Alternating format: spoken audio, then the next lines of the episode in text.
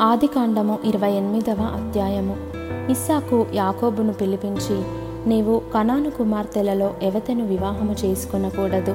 నీవు లేచి పద్దనరాములోనున్న నీ తల్లికి తండ్రి అయిన బెత్తుయేలు ఇంటికి వెళ్ళి అక్కడ నీ తల్లి సహోదరుడగు లాబాను కుమార్తెలలో ఒకదాన్ని వివాహము చేసుకొనుమని అతనికి ఆజ్ఞాపించి సర్వశక్తిగల దేవుడు నిన్ను ఆశీర్వదించి నీవు అనేక జనములగునట్లు నీకు సంతానాభివృద్ధి కలుగజేసి నిన్ను విస్తరింపజేసి నీవు పరవాసివైన దేశమును అనగా దేవుడు అబ్రహామునకిచ్చిన దేశమును నీవు స్వాస్థ్యముగా చేసుకొనున్నట్లు ఆయన నీకు అనగా నీకును నీతో కూడా నీ సంతానమునకును అబ్రహామునకును అనుగ్రహించిన ఆశీర్వాదమును దయచేయునుగాక అని అతని దీవించి యాకోబును పంపివేశెను అతడు పద్దనరాములోనున్న సిరియావాడగు బెతుయేలు కుమారుడును యాకోబు ఏషావుల తల్లియగు రిప్కా సహోదరుడునైన లాబాను నొద్దకు వెళ్ళెను. ఇస్సాకు యాకోబును దీవించి పద్దనరాములో పెళ్ళి చేసుకుని వచ్చుటకై అతన్ని అక్కడికి పంపెననియు.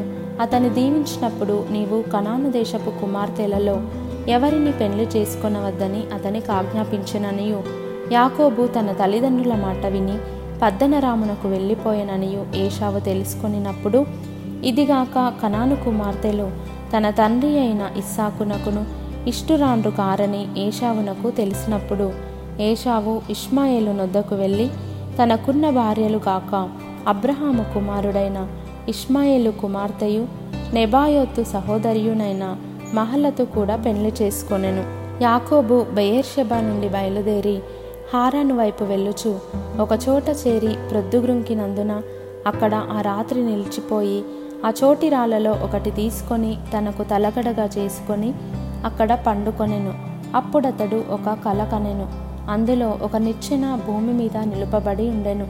దాని కొన ఆకాశమునంటెను. దాని మీద దేవుని దూతలు ఎక్కుచూ దిగుచూ నుండిరి. మరియు ఎహోవా దానికి పైగా నిలిచి నేను నీ తండ్రి అయిన అబ్రహాము దేవుడను ఇస్సాకు దేవుడైన యహోవాను నీవు పండుకొని ఉన్న ఈ భూమిని నీకును నీ సంతానమునకును ఇచ్చేదను. నీ సంతానము భూమి మీద లెక్కకు ఇసుకరేణువుల వలె నగును. నీవు పడమటి తట్టును తూర్పు తట్టును ఉత్తరపు తట్టును దక్షిణపు తట్టును వ్యాపించెదవు. భూమి యొక్క వంశములన్నీ నీ మూలముగాను నీ సంతానము మూలముగాను ఆశీర్వదింపబడును. ఇదిగో నేను నీకు తోడయుండి నీవు వెళ్ళు ప్రతి స్థలమందు. నిన్ను కాపాడుచు ఈ దేశమునకు నిన్ను మరలా రప్పించదను. నేను నీతో చెప్పినది నెరవేర్చు వరకు నిన్ను విడువనని చెప్పగా యాకోబు నిద్ర తెలిసి నిశ్చయముగా ఎహోవా ఈ స్థలమందున్నాడు. అది నాకు తెలియకపోయిననుకొని భయపడి ఈ స్థలము ఎంతో భయంకరము.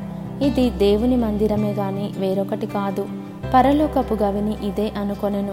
తెల్లవారినప్పుడు యాకోబు లేచి తాను తలగడగా చేసుకొనిన రాయి తీసి దానిని స్తంభముగా నిలిపి దాని కొన మీద నూనె పోసెను. మరియు అతడు ఆ స్థలమునకు బేతేలను పేరు పెట్టెను. అయితే మొదట ఆ ఊరి పేరు లూజు. అప్పుడు యాకోబు నేను తిరిగి నా తండ్రి ఇంటికి క్షేమముగా వచ్చినట్లు దేవుడు నాకు తోడయుండి నేను వెళ్ళుచున్న ఈ మార్గములో నన్ను కాపాడి తినుటకు ఆహారమును ధరించుకొనుటకు వస్త్రములను నాకు దయచేసిన ఎడల యహోవా నాకు దేవుడై ఉండును మరియు స్తంభముగా నేను నిలిపిన ఈ రాయి దేవుని మందిరమగును. మరియు నీవు నాకిచ్చు యావత్తులో పదియవ వంతు నిశ్చయముగా నీకు చెల్లించదనని మ్రొక్కుకొనెను.